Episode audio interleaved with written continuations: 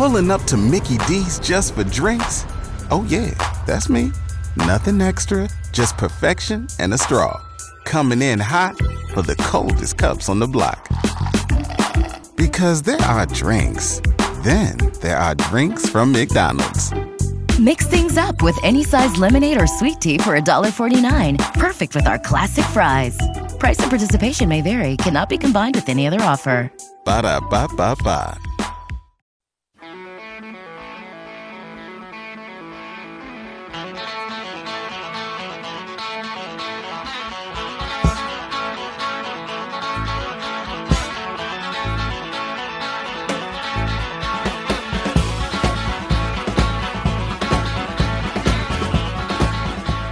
Welcome into Sports Talk. It's the Thursday edition with Loren Tate. I'm Scott Beatty. We're kicking off a two hour fun fest here in the discussion of athletics. Coming up, Scott Richey covering the Illini for the News Gazette will check in with us. And in the next hour, we'll continue our tour of the Big Ten with Evan Kahn and I. will visit with Sean Callahan from Husker Online, get a preview of maybe a under the radar contender for the Big Ten West. I know that the optimism is always reigning in this time of year in Lincoln, Nebraska, but they do think they are poised to be much better than they were last year. So, well, if they were just the same as last year, they might win a lot of those close games. Yeah, I mean, they almost beat Michigan State. They almost, uh, you know, they played Michigan a close game. I mean, they had a lot of close games. I don't not Michigan State, but Michigan. Yeah. They led Michigan with I think three or four minutes to go. Yep. So there's there's a lot of luck involved there, and there's a lot of uh, sometimes you just don't know how to win. I mean, maybe it's the quarterback. They certainly uh, got rid of Martinez, and they got a new quarterback. Yeah, so, Casey Thompson mm-hmm. from Texas. Yeah, and I don't know how good he is. I don't know how good any of the transfers. We won't know. A lot of these guys that are transferring, it's a guess. Made ten starts last year for Texas. Uh, the Cardinals and the Colorado Rockies are tied up at two, unless something changed there before they just went to commercial. They're getting late in that ball game. White Sox battling Kansas City, and tonight it's the Field of Dreams game between the Cubs and the Cincinnati Reds. A lot of fun on social media right now as players are taking in that whole scene, and apparently. Harry Caray will somehow make an appearance oh, tonight good. in a uh, some sort of technological way during the seventh inning stretch. Fox and so will uh, Chuckie Robinson.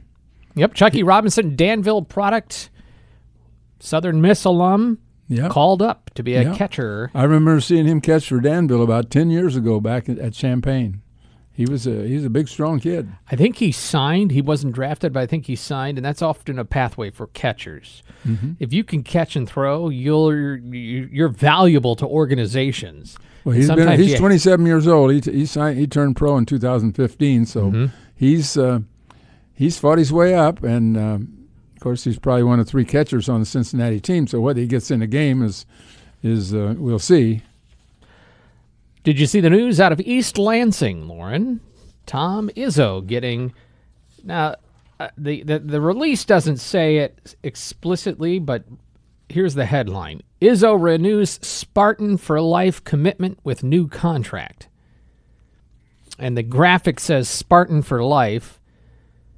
I haven't seen the actual terms of the contract, but it's a rollover contract, mm-hmm. and so it's kind of in perpetuity. Izzo's five-year rollover contract that he's going to sign has to be approved by their board of trustees, but that's perfunctory. Non-performance related compensation of 5.92 million per year including a 2.43 million base, 3.09 in supplemental compensation and $400,000 from footwear and apparel provider Nike. He also gets airplane use, additional fringe benefits, a proximate total value of 6.2 million per year. One more reason why the players think they ought to get something. if you can pay the basketball coach 6 million, if you can pay the football coach 10 million, I mean, come on. Yeah, if you offered this to Mel Tucker, he'd say, "See ya."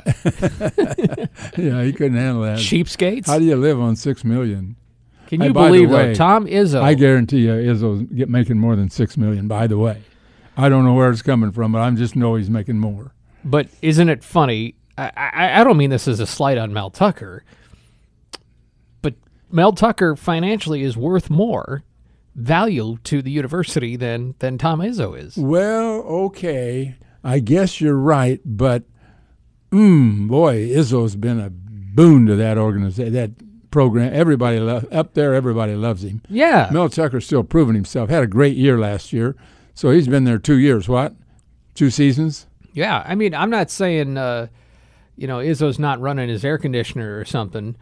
uh, I think he's doing just fine. But my point is, is football is king. I know it in is. A You're right. where, Football's king. In a place where Izzo has reigned, and they've had good success as a football team. Okay, who's most important at Illinois, Underwood or Bielema? I think Is most that a separate question? I think most fans would say Underwood. Mm-hmm. I think reality is But he's only making fifteen percent, and reality is Bielema's bringing in eighty-five percent. financially speaking, the head coach of the football team is more valuable. And even though Illinois has been in a lot of valleys for decades, Oh, yeah? He's And- he's and- more valuable if he's but if he's not successful, it, it just continues the, the long run of failure. and the the oppor- the opportunity there is lost way more than if basketball isn't. We'll hear about it more if basketball takes tumbles because there's so much pride and expectations attached to basketball. But from a Illinois- dollars and cents, Illinois is a basketball school. Admit that. Mm-hmm. A basketball and a golf school. in terms of their success, but in terms of what is attached to dollars, You bet.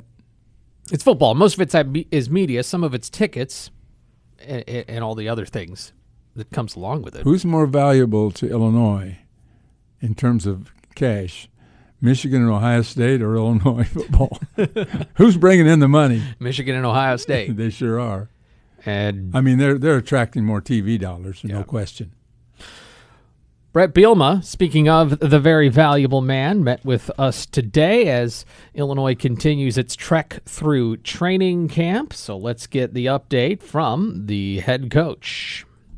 Today was practice number 11. I've kind of been telling those guys, right, and, and counting down. And I show them, you know, one of the things you get lost in when you're uh, a college football player is you think what you're doing is special, right? Like you think that you're doing something that nobody else is doing. So I've been showing them clips of Wyoming, Indiana, Virginia, our first three opponents, and show them, right? One of the beauties of social media is uh, we can kind of keep a, an eye on what they're doing. I'm obviously not into the dynamics of everybody else, but I want them to know what we do in this building determines what we do, right? It we don't have any unique advantage. The NCAA doesn't let me have any more practices, doesn't let me have any more time.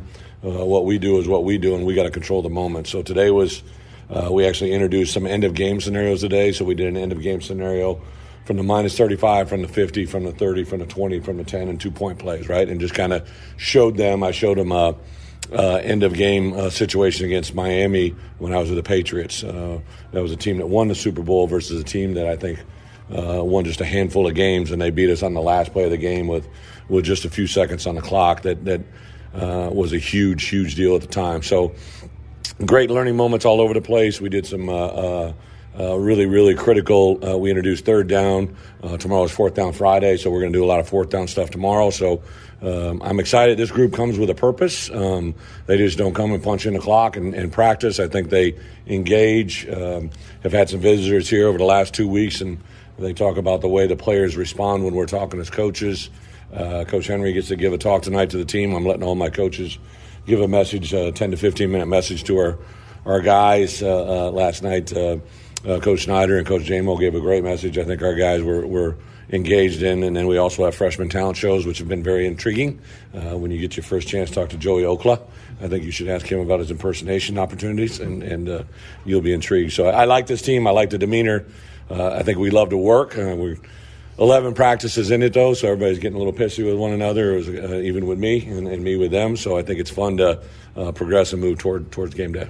Aaron was talking about how maybe it's a good thing on Monday that they got beat over the top a little bit, uh, an opportunity actually for learning that didn't happen as much last year. You, you know, uh, great point. That's DB coach for you, right? Like, um, much rather happen it on Monday than you know Saturdays. Um, so I do think one of the things that I've learned and I've really tried to drill it into our coaches uh, everybody gets frustrated when these moments happen in practice, where in reality, I think it's the greatest thing that could happen. Uh, today we had an Aaron snap in a critical moment, right? Everybody's moping around. I'm just like relishing it because now I'm going to be able to use that in a team meeting and show how how it loses games, not win games. And and uh, Aaron's point, very well taken. Uh, Aaron's getting to be a, a veteran coach, and he understands those moments are critical. There's Coach Bielema after practice number 11 today. He talked a lot about the. In fact, several of the coaches have talked about the freshmen. Mm-hmm. I'm interested because I, I don't think many freshmen are going to play. None of those line offensive linemen are going to play or defensive linemen. Although defensive end, uh, they're talking about Gabe Jacas, uh, J A C A S.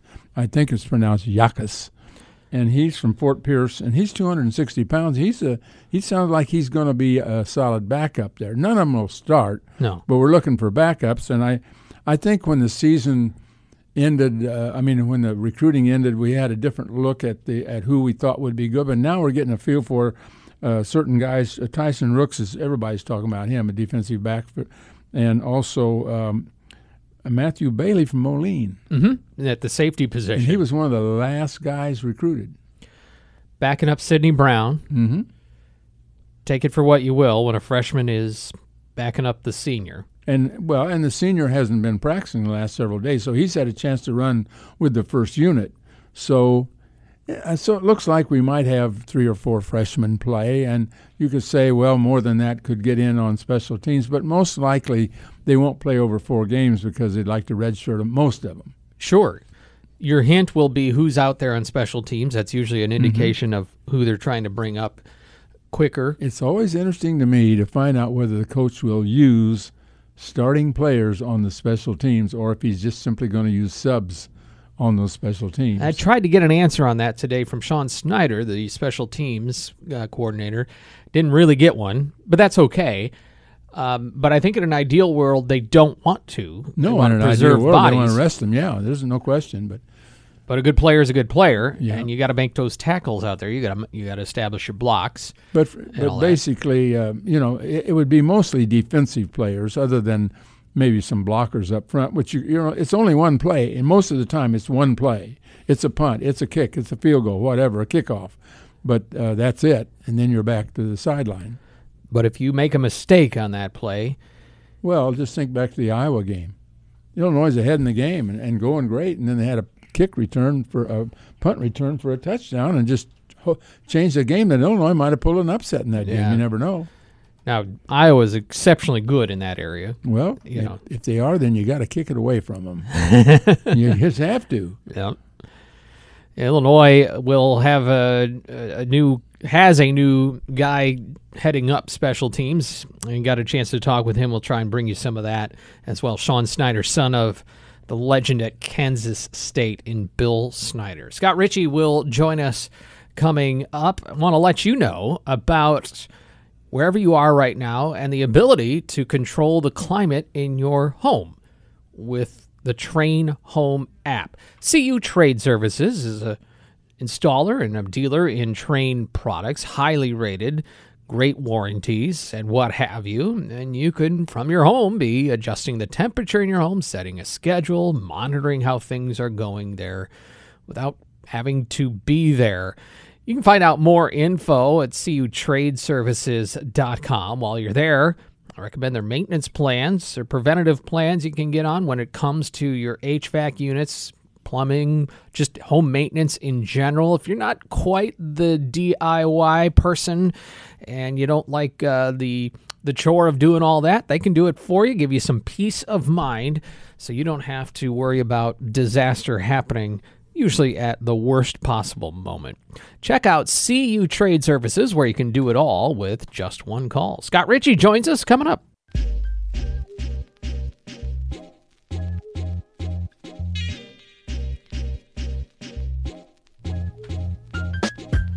Stay with us for a chance to win some tickets to see the White Sox on Saturday night. Playing Detroit, I believe, up at Guaranteed Rate Fields. It's always good when you uh, have two people with you on a radio program who are now ticked off because the Cardinals just gave up a three-run home run and are trailing seven to two to the Colorado Rockies. Scott Richey in the house, is along with Loren Tate. You almost just turned around and left. Well, it didn't put me in a great mood to get started on the radio, but it's a long baseball season. The Cardinals aren't playing that poorly overall. I will try and maintain a semi-positive outlook. That's right. You know, and it's as Bret Bielema mentioned, this is game uh, or you know practice number eleven, right there in the middle of training camp. Everyone's getting a little chippy, so just try to you know be professional about this whole thing. Yeah, although the the, the, the timing of that home run was terrible. But again, You mean because it was just as you walked in the door, or because it's the seventh inning? well, both. 'Cause odds are, um, Cardinals maybe don't have enough juice to finish this one off. Here's what I want to ask you, because it's happening to me.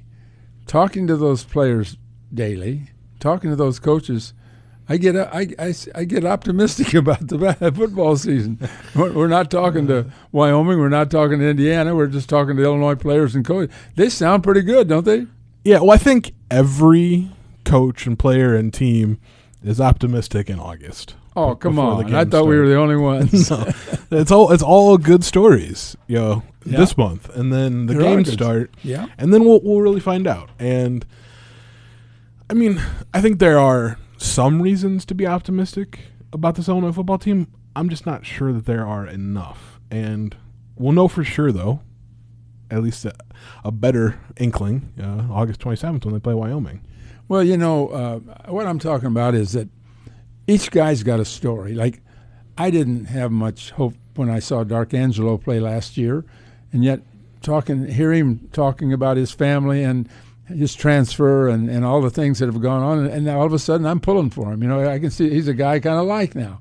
I didn't know him before, and Well- I mean, that's just one example. I mean, today we got to talk to Holmes. Well, I he- he's been around a long time, playing defensive end, backup, not getting to play much. Now he's a starter. Yeah, and I was thinking about that, and I don't think I had talked with Ezekiel Holmes since maybe his freshman year when mm-hmm.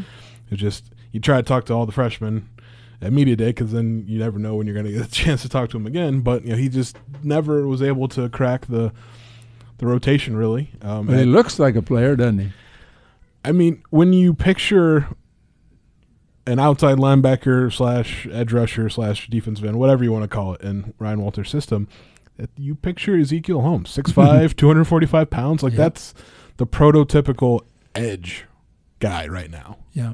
So we'll just see if he can turn looking like looking the part into you know playing the part. You know, I found refreshing though, in the midst of optimism, we talked with Aaron Henry today. He's always the defensive back coach for Illinois. He's always very energetic and has a lot to say. But I thought he really gave things if if every coach could speak like him. He's open, isn't he? He, he but he didn't cross any lines in terms of throwing any players under the bus or being negative, but just identified this is where we need to be better. And hey, this guy, I believe he was talking about Devin Witherspoon. Like, yeah, um, defenses might want to avoid him, but he's not quite there yet. You know, they're going to still attack him, and he needs, but he can be to a point where on the scouting report say just throw it somewhere else. I, I just loved there was an openness there, mm-hmm. And and, And, not by that the way, what a what a historic record he's got in high school. Did you see what he did? He had 55 touchdowns as a senior. 55. talk about Witherspoon. No, I'm t- we're talking about the coach when he was in high Oh school. wow. well, and then he you know went to Wisconsin and He he had over well. 20 touchdowns as a freshman in high school. He had over 30 as a so- I mean, he just worked his way up. 55 touchdowns as a senior. That's got to be a I record. I mean, did you ever hear of anything like that? No. I mean, what what Derrick Henry had some kind of ridiculous numbers as a high school senior. Yeah, the, the Titans running back before he went to Alabama, like just crazy rushing numbers. But I don't think I mean, 55 touchdowns is a lot. Uh, it was is is uh, it's, it's just amazing, and when you, s- I wonder what the level of competition was. I don't know. I don't know the high school, but I mean, high enough that he got a shot at Wisconsin. I mean, it's you know a big time program. in all of the optimistic talking that we've heard, as well as the points where we have had a chance to put eyeballs, is there anything you think has changed, Scott, in the storylines or uh, particularly from uh, is this a question mark to maybe this is okay, or maybe this was going to be okay and now I think it's actually better? Or do the question marks that we had coming into training camp remain? I mean, I think the one that remains is, and I know Loren, you've mentioned this. Once you get past the first guy on the depth chart, I don't know about the next one, and like that's where good programs are made because there's not absolutely. a steep drop off. I saw today, you know, a, a, a star. I mean, a, a tackle, defensive tackle for Purdue got carried off. He's lost for the year. Or you see Sam, uh, what's his name, Hartman, the quarterback for Wake Forest, is out. You know, you know players are going to be out for one reason or another, and you have to have those backups. Yeah. And I don't know if Illinois has enough, but I think mostly what I thought about this team, like I still think, I mean, Mm-hmm. the running game should be probably the strength, and I think the offensive line's in a certainly if we go back to like January, the offensive line's in a much better spot than it could have been because Alex Palczewski got you know, his bonus sixth year somehow.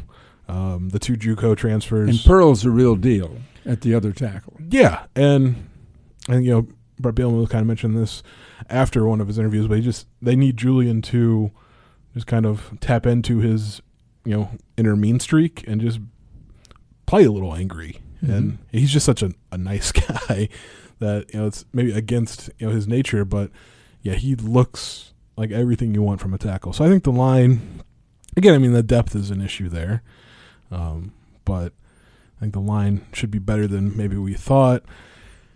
Secondary should be pretty strong. You know, they have to find that second corner opposite Devin Witherspoon. Kendall Smith seems to have taken the Kirby Joseph role, so maybe he's the next to have this out of nowhere breakout. But I think there's still the same question marks you know, in the passing game. Um, who's gonna catch the passes? But it's a curious little nugget that we got from Aaron Henry, who said on Monday in scrimmage, we got beat over the top a couple of times. And that was maybe a good thing as a learning tool, but we didn't have that experience in fall camp last year. So to me, that's a positive in that maybe there's an ability to throw those deep balls that wasn't there last year. I'm not saying here comes an aerial attack. I mean, maybe beyond ability, just uh, how about a willingness to do that? I just think Tony Petersen's scheme was so conservative and questionable at times. Like, I don't, I mean, it took three fourths of the year to decide, okay, well, Daniel Barker probably should touch the ball a little more. Um, kind of the same with Isaiah Williams. So, I mean, there's a reason Bret Bielema made a switch there. So, I don't know how often Tommy DeVito, because he is the starting quarterback, even though they haven't announced it. I'll be surprised if I'm wrong there. Um, I don't know how often he'll go deep, but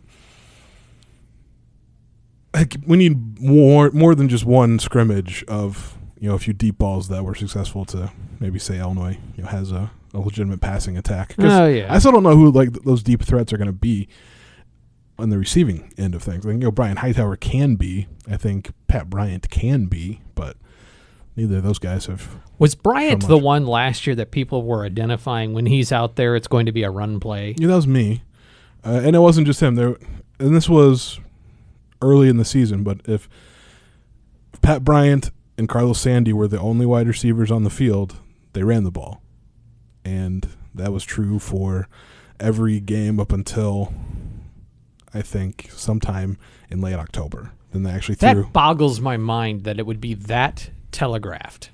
Well, like if I can figure that out, I'm pretty sure the opposing defensive coordinators who you know know more about football than I do spotted it too. So it's another sort of question mark for the guy that's no longer the offensive coordinator. I think as we keep talking about it, we understand why. It just boggles my mind if you can just have that easy of a tell and nobody caught it. Especially when a beat writer is pointing it out. Well, and I tweeted it, so if you're on the internet, you saw it. Um, no, but Pat Bryant, he's just 6'3", 195. He looks like you know a deep threat receiver, and he's got you know that frame. So we'll see if he can be that. The question was asked about can the receivers buy in if they know that the the offensive attack is basically a running game.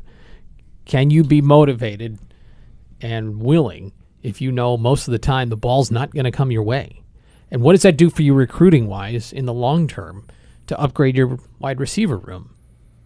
I think it's tough now because there's not a season of Barry Lunney as offensive coordinator yet. But if you look at what he did at UTSA last season, they had a thousand yard back in Sincere McCormick, and then also threw the ball, I think almost 200 times more than Illinois did for the season.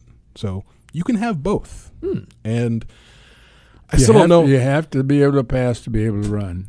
You just can't, unless you're just totally dominant. You have to be able to pass the ball to set up the run, Yeah, and, and vice versa.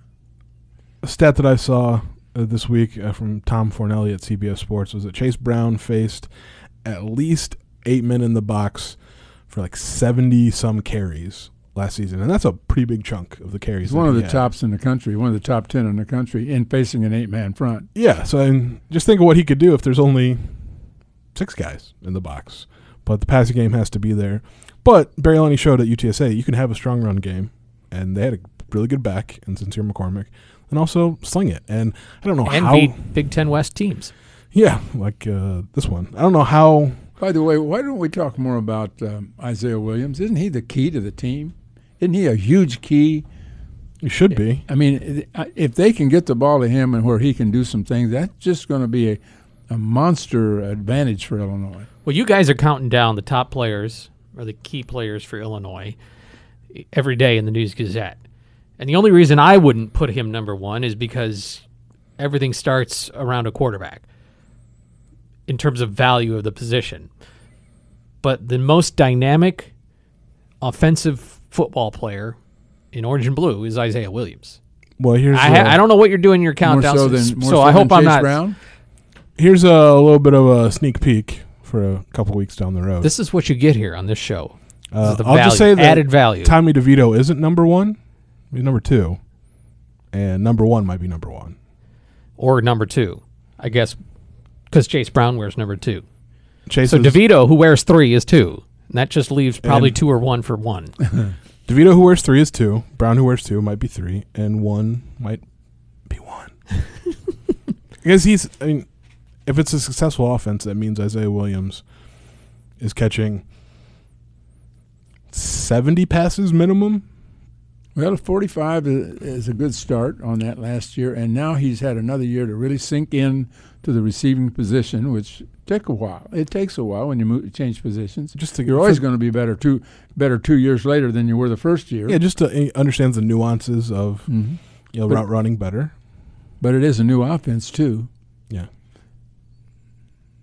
However fast Illinois plays, and I don't know that we know exactly what you know this up tempo offense is going to be because they're going to huddle some. It should create more plays, and then that's that's how you can still run the ball as much as you want, but then throw it. Uh, you know, I think the the goal is more than they did last year. They also talked about changing tempos, which is, I liken it to a pitcher needing to be able to change speeds to keep a hitter off balance. So the tempo needs to fluctuate sometimes. And hopefully it's not being dictated by poor performances, but by strategic choices. Yeah, I think what Barry Lunney said yesterday was like they want to control the tempo of the game, and that means not going three and out. If you go three and out, it's over, and the other team is you know dictating you know pace of play, and I think again this is all just so speculative because we saw an hour and a half of a practice on Saturday, but we just don't just don't know enough about this team. I don't, at least, to make you know these concrete opinions. Scott Richey, is this the l- closest to a lull in basketball coverage? Because they're not working out right now. Players are home. Brad Underwood, I think, went on vacation. Is this the closest you get to a lull in the basketball beat right here in August? Yeah, I mean, like so, two weeks in August. That's now the off season. I think and that's, that's about all there is to it. How Anymore. close is Hansberry? Early September. That's what it's sort of been. I think the the time frame, and I don't know how because we got those you know offers in um, in July, you know, Peach Jam, you know some high major teams coming in, but you know he released the top five after that, so maybe you know, Are Oregon you in the prediction Virginia. business on him? No, Okay. I'm not in the prediction business at all because these are teenagers, and uh, Who have NIL offers that they shouldn't be getting this quick. who knows? Uh, but I think Illinois is in a really good place. I mean, they got a visit. They three coaches were at every game he played at Peach Jam. Like they have made him Made it clear. the priority, and there's no other. I mean, it's kind of Amani Hansberry or at this point nothing in the class of 2023. They're all in on Amani Hansberry. So I, I think, I mean, of his top five, I know Penn State made him kind of an equal priority because he, he would be uh, just a really great get for Micah Shrewsbury. Mm-hmm. Um, then Auburn, Miami, Virginia Tech are also in it. And I just I don't see them as having made the same type of investment that Illinois did or that Penn State did. Okay, uh, uh, outside of NIL money or something else, Penn State, really? No disrespect, but really? Well, they were I think they offered him before Illinois did. They just I think if you can show enough interest. And like Micah Shrewsbury has an NBA background. He worked with um gosh, my brain just Brad Stevens, there we go. With the Celtics. Um so he can he has something different to sell. And you can also sell Amani Hansberry. You come to Penn State, like you're going to be like the guy, just because there's not the guy, you know. Here in Illinois, there's a little more talent you have to contend with. Mm-hmm. Okay. Well, good luck to them. Penn State, I'm saying. I mean, you know, you just never know. You don't. I mean, to think you know the the moti- Big Ten. to gonna- think you know the motivations of a teenager. Like I, I don't want to dive into that psychology. But Illinois is in a good spot. I will that. I will firmly say that. Like they have done, I think everything right in the recruitment, and then sometimes it works out, sometimes it doesn't, and there's nothing more you could have done. Since when you first came in, the Rockies went, I believe, back to back, and now the Cardinals have Back to back. gone back to back. I don't. I don't know if there was a batter input. Is Arenado right after Goldschmidt because they There's both two just rookies, homered? Goldschmidt and Arenado. Yeah, two rookies. Yeah, eight to five though. That's the downside. It's gone Uh, from eight to three to more eight to people on base when they hit them. Solos are still worth Well, one. The ball is apparently. It's flying a pretty little low. bit there in Denver. I've heard that happens. Yep. All right, Scott. Appreciate you checking in as always. You can read more of you at IlliniHQ.com and the News Gazette sports pages. And of course, you've got your Inside Illini basketball podcast as well. Good to see you, sir. Thank you. Scott Richey at SR Richey on Twitter. Back after this.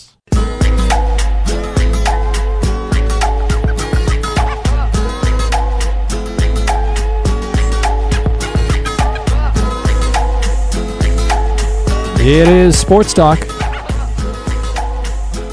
You must keep up with the Joneses in this day and age. That's what John Calipari says down in Kentucky. He wants a new practice facility. this state deserves it. That's what he says. Hey, Illinois is getting one. well, Illinois, yeah, Illinois will have one this year, and uh, I'm, I, I think that Calipari will get whatever he wants. but I still can't get over the Tshiebwe down in the Bahamas. Their game, they got games down there, and, and he's busy getting NIL money. They say he's going to walk out of there with a half a million bucks. The quote from Calipari this is a basketball school. Yep, Alabama is a football school. that's true. So is Georgia.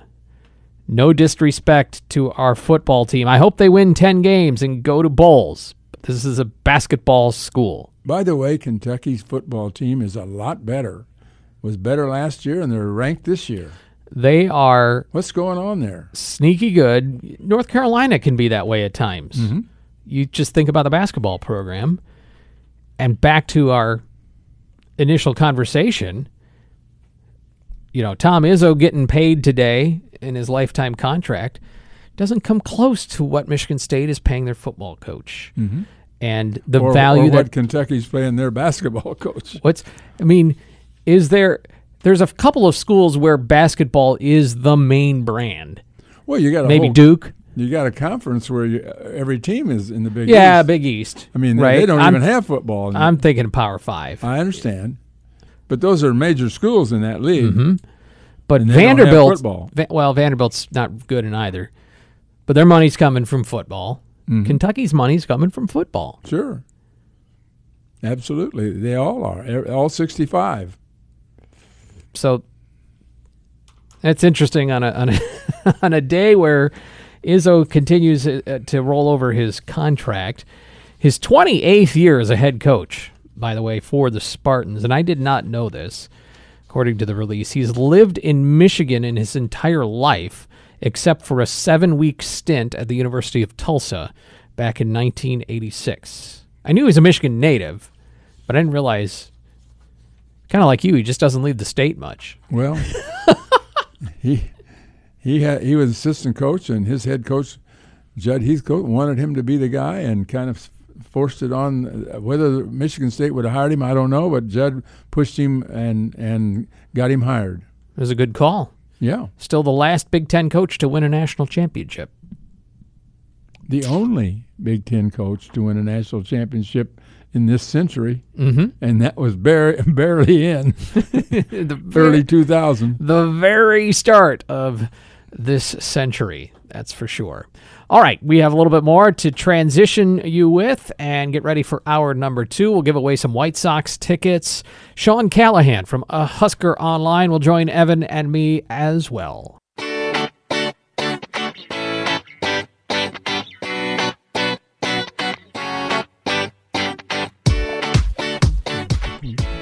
All right, Loren, a meaningless exercise, but that's not going to stop me from doing it with you. Okay. Our friend Jerry Palm writes for CBS Sports and is a bracketologist, but this is an article he's presented on bowl projections for this year. Mm-hmm. And this is a, a unique take here on the college football playoff final four. You ready? He projects Alabama number one, Ohio State number two, Georgia number three, and Oklahoma number four. Okay. I That mean, was what- sarcasm. That's, I mean, that's anybody routine. could have projected that. Yeah. Uh, Michigan in the Rose Bowl against Utah. Notre Dame against Clemson in the Orange Bowl. Texas A&M against now, Baylor. You think Notre Dame would play Clemson a second time? That could happen, I guess, but uh, they play them in the middle of the season too. Yeah, I don't know. How, I, I, I don't know the. Uh, yeah, I don't know the uh, ins and outs of that, but I guess that bowl, the Orange Bowl, is an ACC team against either an SEC, Big Ten, or Notre Dame. Mm-hmm. Sugar has Texas A&M against Baylor. Cotton USC versus Cincinnati. Those are some of the big bowls that I'm he's projected. Cincinnati must have lost an awful lot. I haven't studied it, but they must have lost a lot because nobody's picking them up high again. They they had a great season last year. Remember, they beat Notre Dame. They won Mm-hmm. won games and, and went to the Final Four. Well, uh, it's a it's a selection committee bowl game, as they say. Wisconsin and Penn State projected to be bowl teams uh, on uh, January second.